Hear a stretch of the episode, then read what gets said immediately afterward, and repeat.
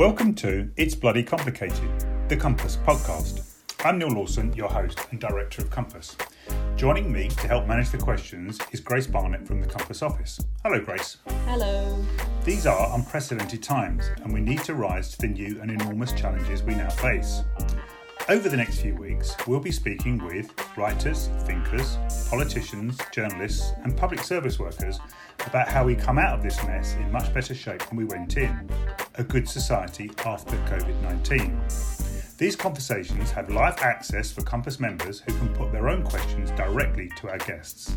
If you'd like to participate in a live call and help support all of our work, go to compassonline.org.uk forward slash podcast to join Compass today. Otherwise, sit back, relax, and enjoy this week's podcast. The virus impacts on everyone, but it impacts on them differently. Joining us this week to discuss the crisis and how we build back better from it is Sue Goss. Sue has been bound up with Compass politics from the word go as a member, as an associate, serving on the old management committee, and now as co chair of the council. She has spent a life thinking about public services and place based reforms. She's worked for the Labour Party, was chair of something called the Labour Coordinating Committee, which we'll hear about more from Sue. And she was also chair, chair of the Charter 88 Council. She knows where all the bodies, all the ideas are buried. more recently, she's been a prolific writer and thinker for Compass, and we'll come on to more of that. The format, as ever, will be I'll ask our guest a few questions and open it up to you, Compass members on the call, for questions and comments before we finish on the hour. So, Sue Goss, welcome to the call tonight. Tell us where you are and how you are. I'm uh, in Kent. I'm in the High Weald. Um, I'm I'm great. Um, I'm I'm spending a lot of time in my lovely garden. It's just a shame so few people can see it. No, you, you were going to take us on a tour, but you said it was raining. Yeah, that's right. which is a uh, which is a shame. Which is so good start... though. It's good for the garden, right? Yes, I'm sure it is. I'm sure it is. Um, so uh, the, the, the, our usual way into this is tell us about your political life, but we've set you a sort of higher bar because we expect more from you. And the higher bar is because you've been so inextricably linked to Compass and were in my vernacular Compass before Compass existed. Kind of try and weave the story of Compass about where it came from because it's so in your life and your political life. So talk us through that. So I guess as a teenager, I was involved in anti-apartheid and stuff where you could do stunts and agitprop and theatre and um, and community politics. Uh, went to Sussex and got involved in student politics. Uh, moved from there to South East London. Got a job with a homelessness charity. Um, and I think in in the 70s you know those of us in community politics were a bit sort of contemptuous of party politics. And then mrs thatcher swept to power and it became important to think about government and what governments could do both in terms of good and harm. So i joined the labour party um, and I just remember my first meeting was in somebody's front room with six old ladies and one old gentleman who'd been there for donkey's years and hadn't changed anything for 30 years. And I was part of a movement that swept in. Neil, you were too, I think, in, in, in 79. Uh, Ken Livingstone was getting organised at the GLC. Feminism and anti-racism and disability rights were being brought into the party for the first time, and we felt like we were waking the Labour Party up. Um, I became a councillor in Southwark in 1982, chaired the first women's committee, and then I, that's when I got involved with the Labour Coordinating Committee uh, with the glorious Paul Thompson, um, who I still think is one of the greatest thinkers of, of my lifetime, um, and started to create the soft left, the idea of there being a soft left, which you know, wasn't as aggressive without the sort of clinical Marxist newspeak um, that the hard left had seemed to have, but with a radicalism that embraced things like feminism and anti-racism and gay rights and trying to think about how humans would thrive rather than just about the economy. So that so just unpack that for people because the Labour Coordinating Committee was a kind of you know a founda- a big foundational step on the road to Compass, wasn't it? It was, and we were trying to create a sort of left politics that that had a humanism to it. I mean, Robin Cook, for me, um, uh, embodied uh, the LCC. He was my hero. Um, I still miss him. Mm. Um, but that capacity to think deeply about history and about politics and about you know the structural changes, but without losing humor, love, kindness, poetry, and a sense of how life could be better.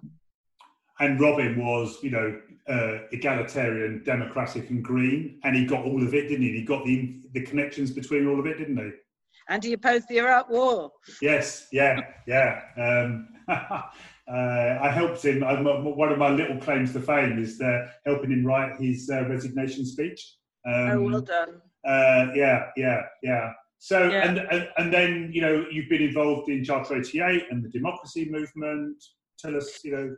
So then, I, I mean, you know, in 1997, there was a Labour government, everybody got excited, but uh, Charter 88 was trying to create the context for real um, democratic revolution. And, and as um, Anthony Barnett was saying a, a, week or so ago, you know, we got like two bits of it and the rest of it got junked. So decentralisation, uh, devolution of power to Wales and Scotland was really important, but but we needed the whole democratic revolution to happen at once, and it didn't. And then the Labour government became timorous and wouldn't do anything that could be done with that huge majority. Somehow, always afraid of of of losing, such that it wouldn't move. So you and I and lots of other people were very frustrated. So we made that statement, the Compass statement, um, which was 2003, I yeah. think, where we sort of said we we want better than this. It could be better than this, um, and tried to lay out what a what a good society would be like. And looking back at it, actually. The things that we're saying now are very close to the things we were saying then. The language has changed, but that idea of a good society in which every equality is important because it's how you thrive, not instead of thriving. Um, that, that was an important moment, and and Compass came for that. There was also the magazine, the the journal renewal, which I think bridged the gap for me. Paul Thompson, you, I were involved in in that. That's been a really important journal over over those years too. And it's still thriving. Still um, thriving it's, it's still there. Jack, I don't know if you could put in the chat box both if you could find a link to the original Compass statement that we published, because um, it does kind of stand the test of time, and also to um, to renewal as well, on which from the Lawrence and Wishart site or wherever they are, because that's still doing things which is um, which is great. And then just run us through the you know the the, the sort of you know the, the years of, of Compass in your engagement. You know what you know how you see it, how we've developed. Well, the big sh- i mean we started off inside the labour party. We started off as another incarnation didn't we of the soft left in the labour party. But we started to have conversations with the greens and the liberal democrats and the scottish nationalist party and plaid cymru and loads of people who weren't involved in politics at all and thought hang on a minute we agree with all these people. We agree with them a lot more sometimes than we agree with some of our comrades in the labour party. And and it took a big shift. I can remember how big a day it was when we did decide to stop being a Labour Party organisation and become something that brought together people from left of centre political movements and tried to create a, a movement for social democracy that went beyond a particular political party. There are still people who don't agree with it now. I think it was a brilliant move. I think our colleagues from the Greens and from the Liberal Democrats and the other political parties, as well as the people from no party, have really enhanced Compass and its thinking. Um, so that was a major shift, I think. And and I still think the Progressive Alliance is a really important element of Compass's work, and I still believe that if we could bring together the left of centre political parties through networking, through conversations, through working together to create a sort of settled consensus about how change should be done and what it is that we need to do together, we would transform party politics. And um, that's, that's still part of my aim. Yeah, and it's and it's definitely part of our aim as well. Um, the world's moved on, you know, quite a lot since um, even since we started 17 years ago. Um, you know, climate is now you know there. We've obviously got Brexit. We've now got pandemics. We've got you know this ability to talk um, amongst our, amongst each other and to each other across you know geographies and space and you know whatever else. I mean, but formal politics and the Labour Party itself feels quite stuck in a you know in an old world. I mean, is it you know is it the, the you know is it a, the primary big tent to to to do change in the 21st century and how are we now approaching that question of shifting you know the paradigm in the 21st century? So for me, and I guess you know for probably most of us in this call, climate change and the destruction of the planet is the big, the most important, the the only most important issue that we have to work on. It it I, I was saying to a friend of mine the other day, you know, that you know, for the humans can sort themselves out later, but for the insects and the animals, this is their last chance. You know, we've got to. But but I also think the way, if we were able to tackle climate change, it would teach us how to tackle everything else. It would teach us all the things that we need to know in order to be able to solve the other problems that feel insoluble. So for me, that's the big thing. And whatever it takes, I, you know, and whatever the alliances are, whoever it needs to be, however we need to do it, I think that's, I think that's really important. But also because um, and covid-19 comes to this into this too i think it links to coming back to to life being meaningful instead of just something you struggle through you know in order to earn enough money not to starve. There's something about a meaningful life being purposeful and having deep connections to our surroundings, our planet, our animals, our food. It's about alliance, it's about fellowship, and those things have sort of been degraded for such a long time that the struggle for a different way of thinking about the planet is also a different way of thinking about ourselves and each other, and those things come together. And you're right, the last place where you find any of that is in Westminster. But they're going to have to learn too. Part of the project is going to have to be to help them. It, uh, my sense about where we are now is that the work is not to persuade. We don't. It's not that we have to persuade the majority of people that the current system is unfair and unequal and brittle and unsafe and unpleasant.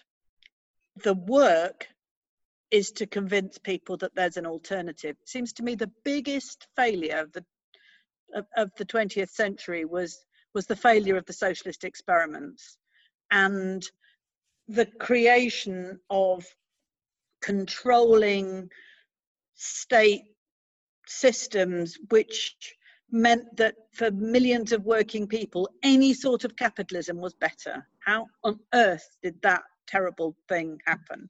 And for most ordinary people that I meet, that fear of a totalitarian socialism is still there. So we have to create an old.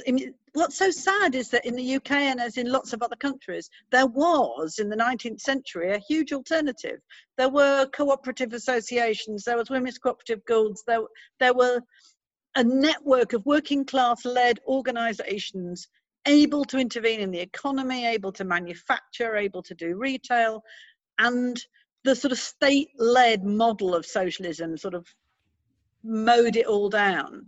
Um, and then we watched what happened in, in Eastern Europe and, and in and in other countries. So I think the work is to make an alternative that we want to live in. And I think we're coming out of that century of the centre, uh, that century of the command and control, and I think technology is a big part in that. And I think you're absolutely right that our view of the good society, a life of meaning, of purpose, of creativity, of love, and whatever is essential. But what you've been concentrating on, um, and I want you to talk about in particular the Open Tribe book, is is not just the what, but the how because that's central to our politics. Tell us a bit about the Open Tribe book. And again, Jack, if we could find a link to the Open Tribe book, which is on the Lawrence and Wishart site, so people can access that. Tell us a bit about that book because it's been essential to our thinking. So Open Tribe came from a Compass event in which we were slagging off tribalism, and there was a guy in the audience who said, "Hang on a minute, tribalism is what gets us up at six o'clock in the morning to go and leaflet an entire block, of flats in the winter. You know, it's it's solidarity. It's what keeps us going." We had a really rich conversation about that and about the value of solidarity, and it it felt like there needed to be a way of balancing the the sense of belonging and solidarity and identity that comes from tribalism with the equivalent human endeavor to explore and adventure and find out and learn and be curious. And and i i didn't know how to do that. So i thought well if i don't know how to do this then i need to pursue an inquiry don't i? I need to be curious. So i chose not at random but but 20 people from different walks of life, politicians, community activists from different countries, different backgrounds, and just had a conversation with them. And we put some up on the Compass website at the time about how you might get this balance to work. What, what, what is it that we would do? And I learned a huge amount in that endeavor. It reinforced my view that inquiry is a form of politics that is that is capable of making change. Um, a number of those people have gone on to do fantastic things in the meantime. I thought they probably would. Um, I, I learned that identity and belonging don't need to be sacrificed in order to be open and curious and welcoming. That there's a, an important political process of becoming where our point of arrival is different from our point of departure, but they still both continue to exist. And we tend to feel the need to, to choose all the time.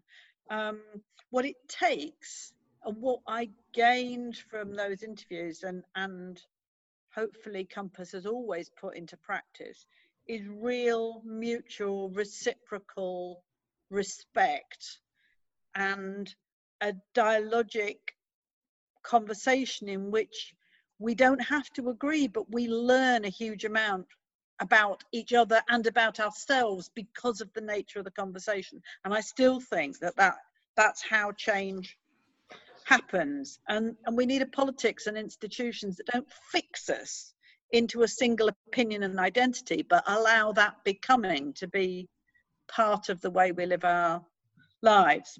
There was a, a lot I learned about the state. Hilary Cottam was one of the people I interviewed, and I know she's a Compass uh, uh, uh, friend as well. Um, and there's a chapter in there called Can the State Love?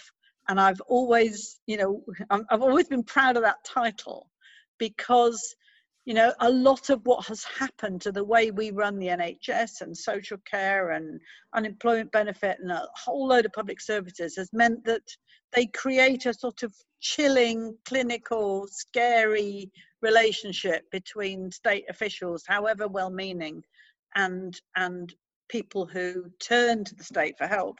And I and that and could you create a role for the state which would promote dignity and respect and openness and love. And, and that's what sent me on the route to writing Garden Mind, I guess, because well, it takes it on a stage. It does, it does. Let, let, let's come on to that. And just to um, people on the call, I'll ask a couple more questions, then it's over to you. So start loading any questions you've got into the chat thing. If you don't, I'm more than happy to keep asking Sue questions all night because this is this is just, just just brilliant.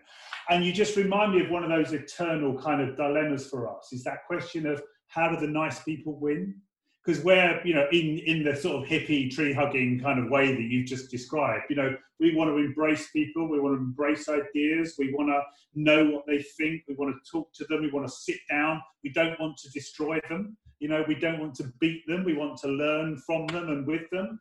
I mean, are we going to win? Or is, it you know, in, in Paul Thompson, who you cited earlier, famously said we might be the soft left, but we're not that soft you know, how do we win power, um, you know, by being nice? Are we going to win, too, or are we just going to have nice conversations? Well, that has always been, you know, uh, one of the key questions, isn't it? You know, if if the bad guys lie and cheat and use weapons, and the good guys don't, how come? You know, they'll always win, won't they? Um, and I struggle with this. I think in the end, um, it, in the end, you know, what Leninism taught us is if you use the weapons of the bad guys, you become the bad guys. So it's no use. You can't do it that way. The answer has to be that there have to be a lot more of us than there are of them. There has to just be millions. You know, millions of people can create uh, democratic revolutions. We've seen it. We've seen it happen in Eastern Europe. You know, states cannot dominate against the will of the people. What I think the, the work has to go into creating a settled will of the people, and that will be enough if it's um, resilient and strong and self-supportive.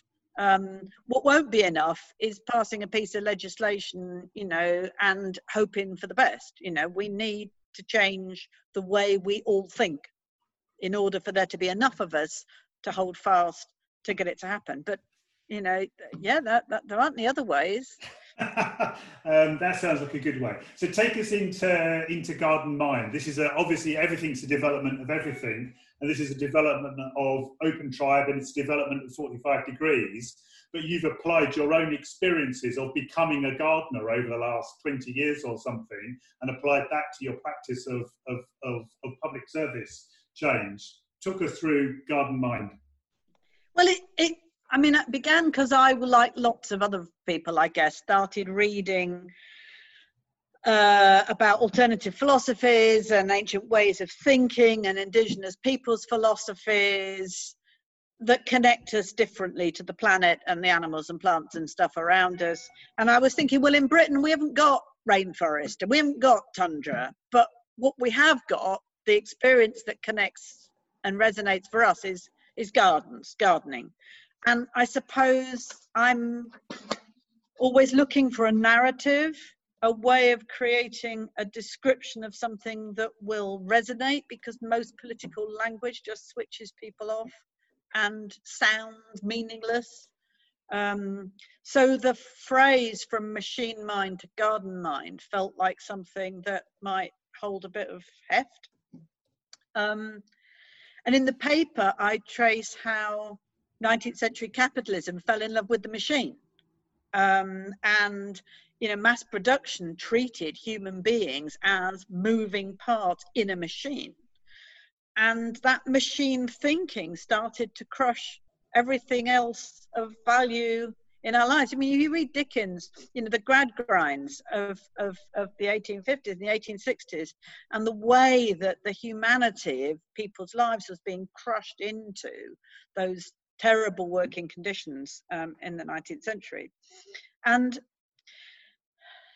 the machines got slightly more civilized, but by the 20th century, that had sort of dominated everyone's thinking. And when we created the welfare state, it was created at a time of mass industrial production and the, the idea of the factory got carried into the idea of the benefit system, the idea of the hospital, the idea of the prison, the idea of the lunatic asylum.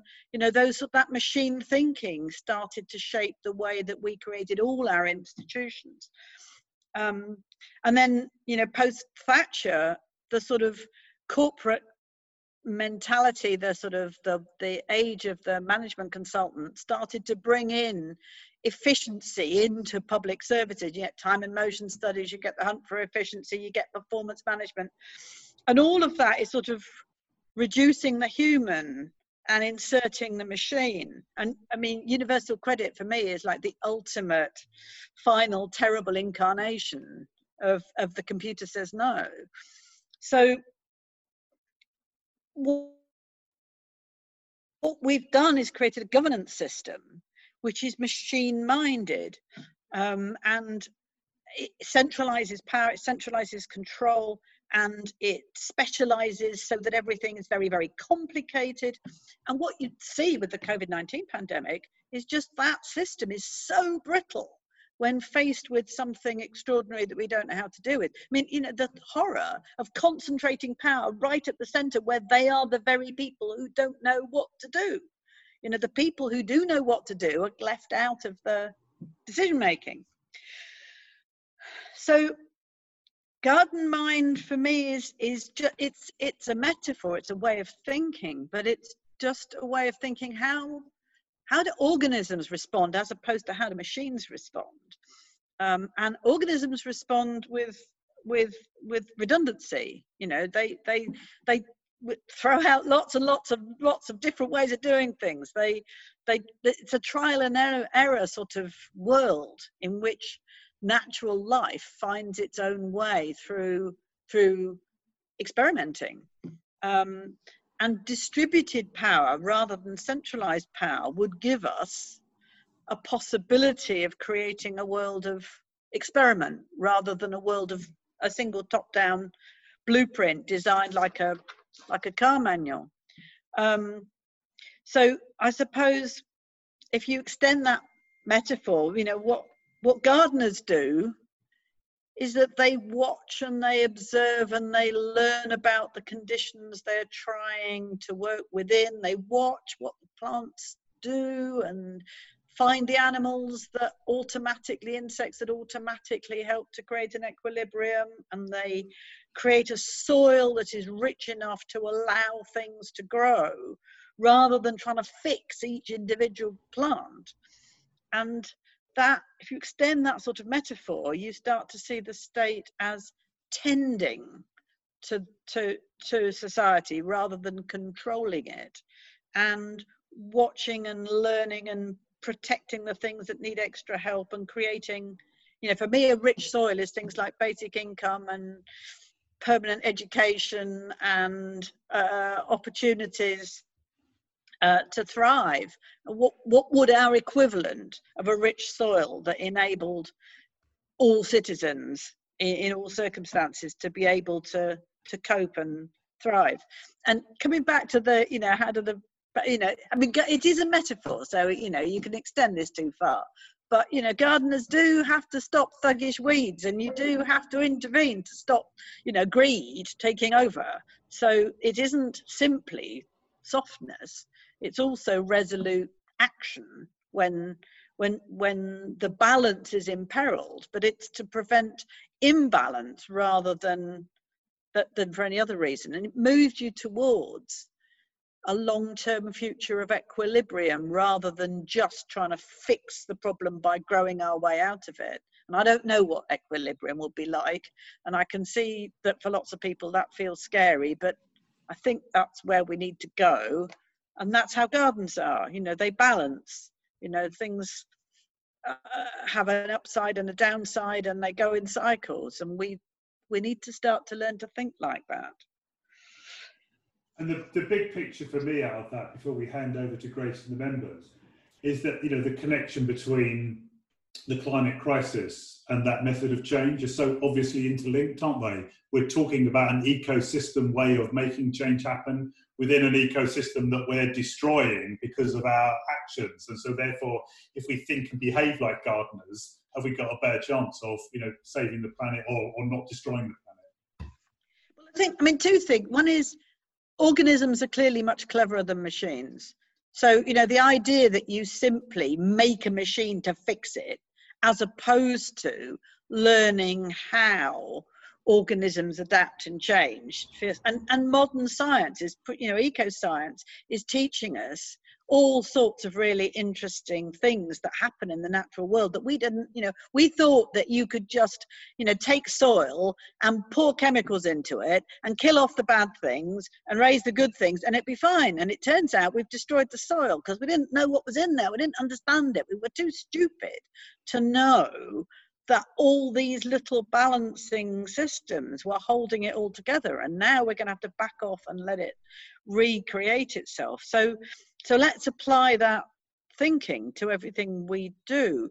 You know governments can't do things by simply announcing a program and chucking in a few initiatives in. But if local government regional government local communities have got space to move and resources to act and they are experimenting. Then the small resources of the center can you know can can help and tend and change it. But so for me the single big thing that would make the biggest change would be to decentralize power and resource, um, it wouldn't all go right, but it couldn't go any worse. Hello, this is Grace from the Compass office, interrupting for a moment. I'm lucky enough to come from a large and politically diverse family.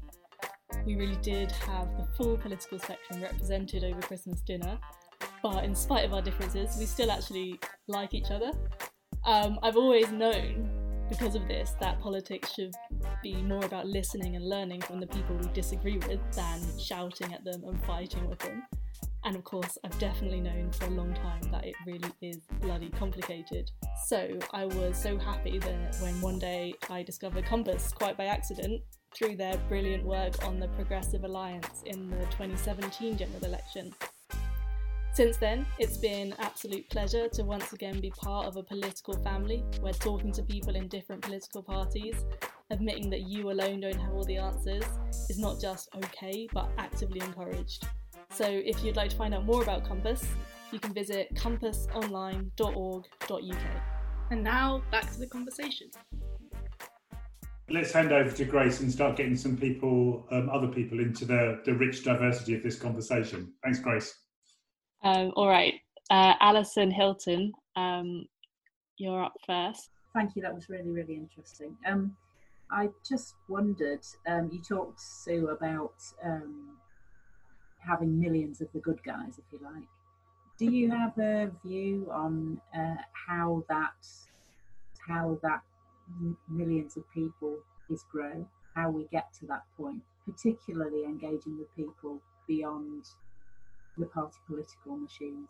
Good question. Um, I think we have to stop waiting for government to do it. I think we have to do it. And I think uh, my very good friend Myron Rogers has this phrase, you know, the way that you get to the future shapes the future. So I think the way we get to where we want to be is to do it and have it be like that and then connect it all up together. So for me, local experiments, neighborhood experiments, global experiments, trying things, mutual aid groups, community organizations, Black Lives Matter, people doing things for themselves, brilliant local authorities connecting to their communities in new ways. All of these things are the thing that will make things different. And people's experience of being part of those movements and those moments enables them to learn and change. And we have far greater capacity as individuals, as citizens, than we give ourselves credit for, as we always find out when we try and organize something. And just building our confidence and our courage that we can make things. We can, you know, the, I am, I mean, I was a historian at one point, and in the late 19th century, the network of cooperative societies covered almost the entire country, covering retail, funeral parlors, uh, manufacturing, uh, providing, and and that that that was the state didn't do welfare until you know virtually until after the second world war. Welfare was done by the people for the people and we've forgotten that. We could do it again. That's how we make the millions. We do it. Brilliant. Um, okay, next question coming in from Kieran. So my question picks up on what you were when you started about the viable alternatives. People, however bad the present is, people seem to think that lefties will make it worse.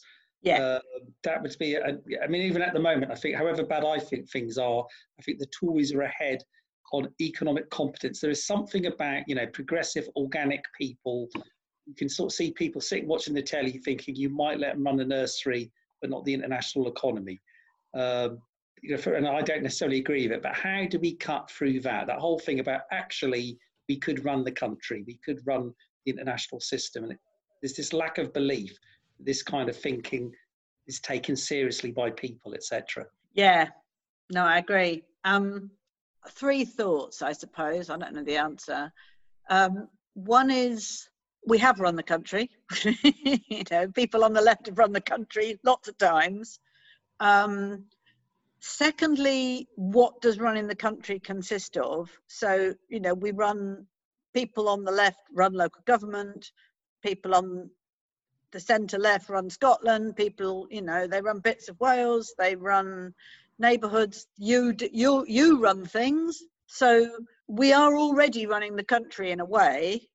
It's just that what we don't run is the economy, I guess is the question. So I think we're trusted. I think people on the left are trusted to do everything except run the economy. I do think we have not bottomed out as a soft left if soft still applies as a you know what's the gardening equivalent? It's a green as a i don't know um, as a weedy left. Um, we haven't bottomed out our approach to capitalism.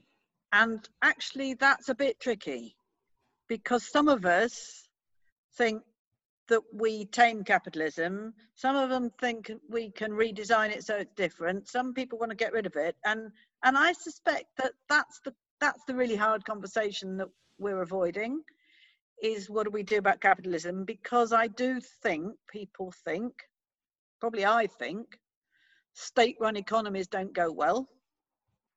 So what's an alternative to a state run economy and to capitalism and what does that look like and we haven't done that work properly um, and i suppose the final thought is that the experiments that are underway, both here and in other countries, demonstrate a different and better way of doing things. It's just that each one is sort of in its own little bubble. And if we could connect them all together and demonstrate how they fit together, then we begin to have a model. But at the moment, we've just got bits. And I do think part of Compass's work is to fit all the bits together and say, look, if you connect everything together like this, it's a thing that works. And this is how it might work. And, that's work. We haven't done that work. We haven't done that thinking work. But it's available for us to do it. Could we have different care for the elderly and different health systems and different uh, sorts of working lives and different childcare and you know all the things we know are working in different experiments what would it look like if it all fitted together i think that's quite exciting okay next question then from alex cooper I hear your aversion to uh, a centralised uh, systemic approach to politics and uh, you're more people centred organic, uh, I think. But nevertheless, do you think there is a place for technology in moving forward to engage people in decision making more? Um, we've got endless discussion platforms where you know nothing's ever decided, but could we use technology to uh, involve people more in, in, in the process of democracy. I know that um, Tom Watson and Jon Cruddas have alluded to wanting something like that in the past, and I just wonder whether that's um, come into your thinking at all. Yes, I mean I'm a technophobe. I have to admit, you know, I like living in the 18th century, but um, I I do believe that technology has the possibility to be used both for good and and for not good, depending on how we how we grab it. Um, I mean, this sort of call wouldn't have been possible without technology, and this is how we are learning to talk to each other. And we're not going to all, you know, we can't all get on trains and go to a meeting for an hour, but we can do this. So I think that technology is giving us all sorts of new models of ways of doing things.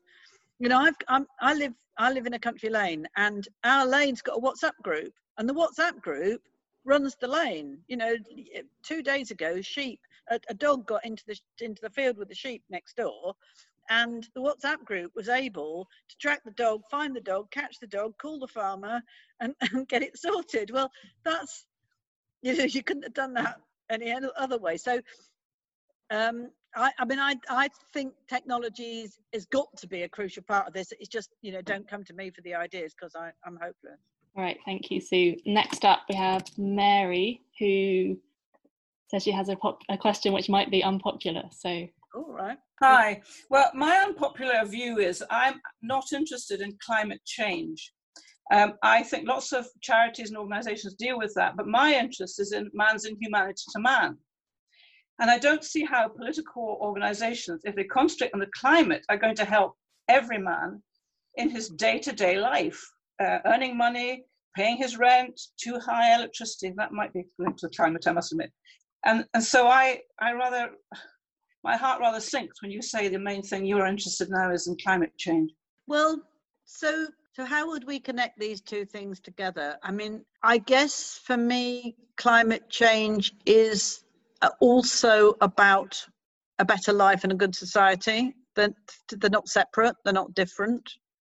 So, what is it that we would do to live together more successfully, doing less damage, and having more of a sense of purpose? I mean, I think, see, for me, the idea of being a guardian of the planet and not a destroyer of it is is about humans and how we feel about ourselves and how we feel about each other.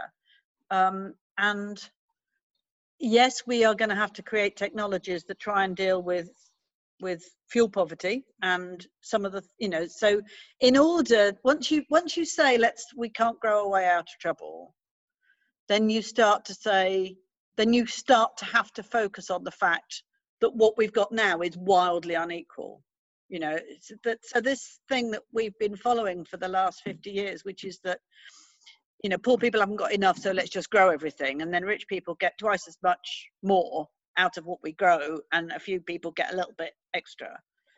If you start to say well no we've probably got you know kate raworth's got this brilliant donut diagram where she sort of says there's a sort of inner there's an inner limit which is what everybody needs to survive and live a decent enjoyable life. And there's an outer limit which is what the planet can handle.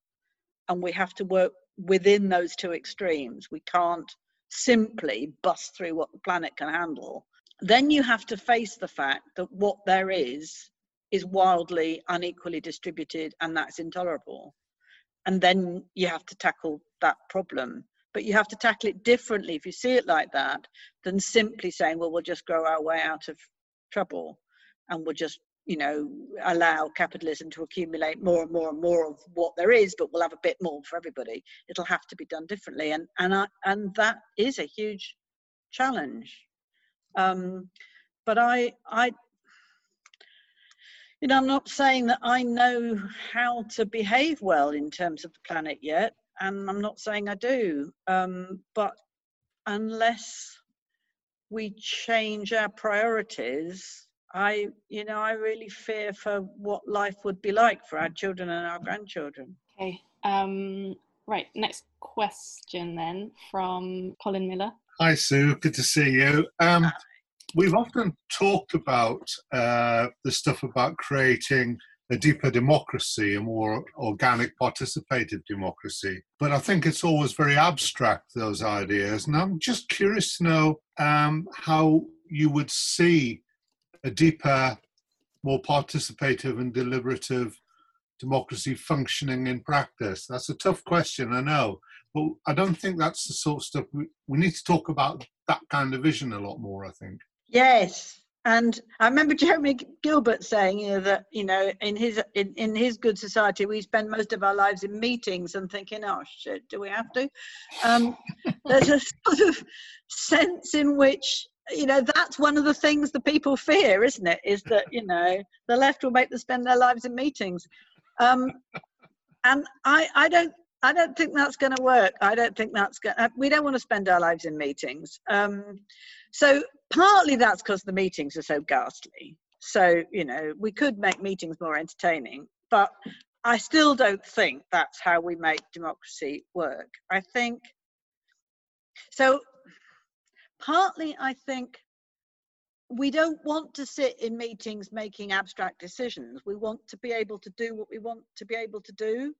So I think a lot of self organizing for me is about doing the work that makes the world better, not sitting talking about it for someone else to do it. So, I, I, I, for me, I'm much more interested in community in the state local and national putting its resource behind communities self-organizing and doing the stuff that they want to do than i am running lots and lots of democratic process in which we all tell the state how they should, you know, I think we should have less stuff that is run through the democratic process and implemented by the state, and more stuff that is us running our own lives collaboratively with state resource and help to help us. So it it, it moves democracy away from just being decision making about what someone else should do into taking control of the action and the activity. Now that has the same, you know, oh God, I've got to spend my whole life, you know, running football clubs and, and organizing things. But if people choose the things that they enjoy to be involved in running, it may be that that that is a pleasurable experience. And then I, I think we need to change how how democracy works. I think if democracy were as an were an inquiry, were was a learning process, it ought to be fun. It ought to be exciting. If democracy was bringing together people with different views in a way that wasn't hostile and wasn't aggressive but was penetrating and in you know exploring hard that learning process ought to be part of how we as humans grow but we don't do that we've designed a way of doing democracy which is tedious and boring and pointless and point scoring. Uh, and the media have got a lot to answer for but so have the political parties and the way we do politics. So you know and then the the bit I don't know how to deal with is how to stop angry people because I think people are allowed to be angry. It's it's it's reasonable to be angry, but how do we stop that anger getting in the way of a proper inquiry? What would what would that be like? How would we make it okay for people to express their feelings, but then to be able to be part of something deeper and more meaningful? I don't, you know. So we're baby steps, but we do it in Compass. So if we can do it in Compass, I don't see why we can't do it everywhere else. We just have to think of how. Okay, thank you, Sue. Um, okay, moving on to Sally Thorpe had a question. Obviously, we've got a very right-wing government, and I just wonder where you you think we can go with this right-wing government. Is there any possibility of having a conversation with them so we could get some of these you know, wonderful ideas going? Can we get a new consensus? At the moment, it feels like it's going away from us. I'd like your views, please. Yeah, no, I agree. It's tough thinking about how we might work with the current government. Um, so I think there's Wales to work with, there's Scotland to work with, there's, I don't know, possibly even Northern Ireland to work with, there's local government to work with, there's community organisations to work with, there's charities to work with, there's public sector organisations to work with, there's the people, you know, so there's lots of places where there is some power to work with. The trickiest bit is going to be Westminster, and I, you know, that's where I think we are a bit dependent on MPs of all political parties learning how to network and talk to each other in order to construct majorities that might not be the expected ones, but might do something strange and helpful and good. Um, I think we have to help Labour politicians explore how things could be different because I think that their lives are pretty, you know, shuttered in and they find it hard to imagine it being different to how it is. And so they get, you know, very sort of narrowly focused. I think we need to do a lot of work to show them what it's like on the ground when things are different and show them the experiments in Barking and Dagenham and, and Wigan and the places where things are being done differently. Um, I, it's no point, you know. And I said, there's, there's a thing, there's a Buddhist thing where you have to send loving kindness to your to someone that that that you that you hate or you think is dreadful. And um, you know, the idea of sending loving kindness to Boris Johnson and Dominic Cummings is is a struggle, isn't it? Um, uh, but there may be people on the fringes, good, you know, people who are well-meaning people um, that the political groupings can work with. Okay, thank you, Sue. Um, so last question I think we'll have time for should hopefully be slightly more straightforward one. Ginny Smith. It's, yes, it is a fairly straightforward one. Um, and this has been brilliant and very inspirational. But I'm wondering about our voting system, electoral system, and isn't the only way that our politics really can change from embedded tribalism to a much more open dialogue um, is by changing our first past the post voting system. Yes, of course. I mean, I was very active in Charter 88, and that was one of the key demands. Um, and uh, I am a very strong supporter of PR. You're absolutely right. The problem is not saying that, because of course that's right, but getting it because the British electorate have not felt that that is a really important thing to change. So my sense is probably goes the other way around. If we get a strong progressive majority for a better society and we can begin to describe what that would be like and we can show that you need PR to get it, then we might be able to shift the politicians. Why the Labour Party thinks that first past the post serves it, I have no idea, given the maths. But um, that's an argument we have to keep on having. But you're absolutely right, Jenny. Let's keep struggling for it.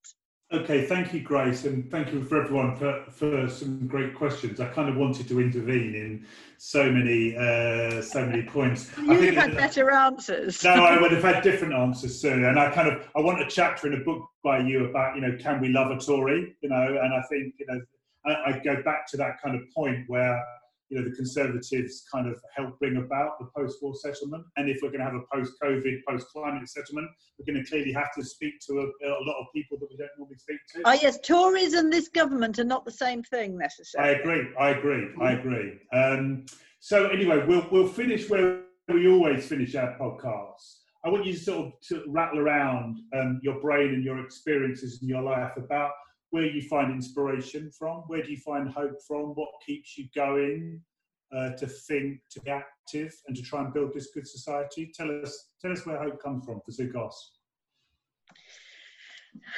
Well, when I'm not doing this, I work as a coach and a facilitator and a team coach in local government and amongst um, community organisations and with the NHS, um, although COVID 19 has put a stop to most of that. Um, so I get my hope from the people that I meet who are on the ground who are doing it. You know, there's, uh, and, I better not name names, but there's a brilliant woman um, in Islington who was given, works for the council, was given a neighbourhood project to run, and she was bringing together GPs and nurses and social workers and housing officers and people from all sorts of different organizations and helping them create the space to come up with their own solutions and then going into battle to get the high ups to let them implement their solutions. And every time it was all impossible she'd you know we'd have a chat and she'd go back out again and have another go. And so pe- there are people all over local government in the community who know how to do this stuff, you know, and who are really creative and energized and uh, millions, probably hundreds of thousands anyway. And I just think, you know, we need to just sort of, you know, get the synaptic things to link them together. So that's, I think I just get my hope when I see see in action. When we talked to Barking and Dagenham not very long ago, we were listening to how they were changing the way they thought and the way they acted as a council. I, th- I was in tears. I thought it was brilliant.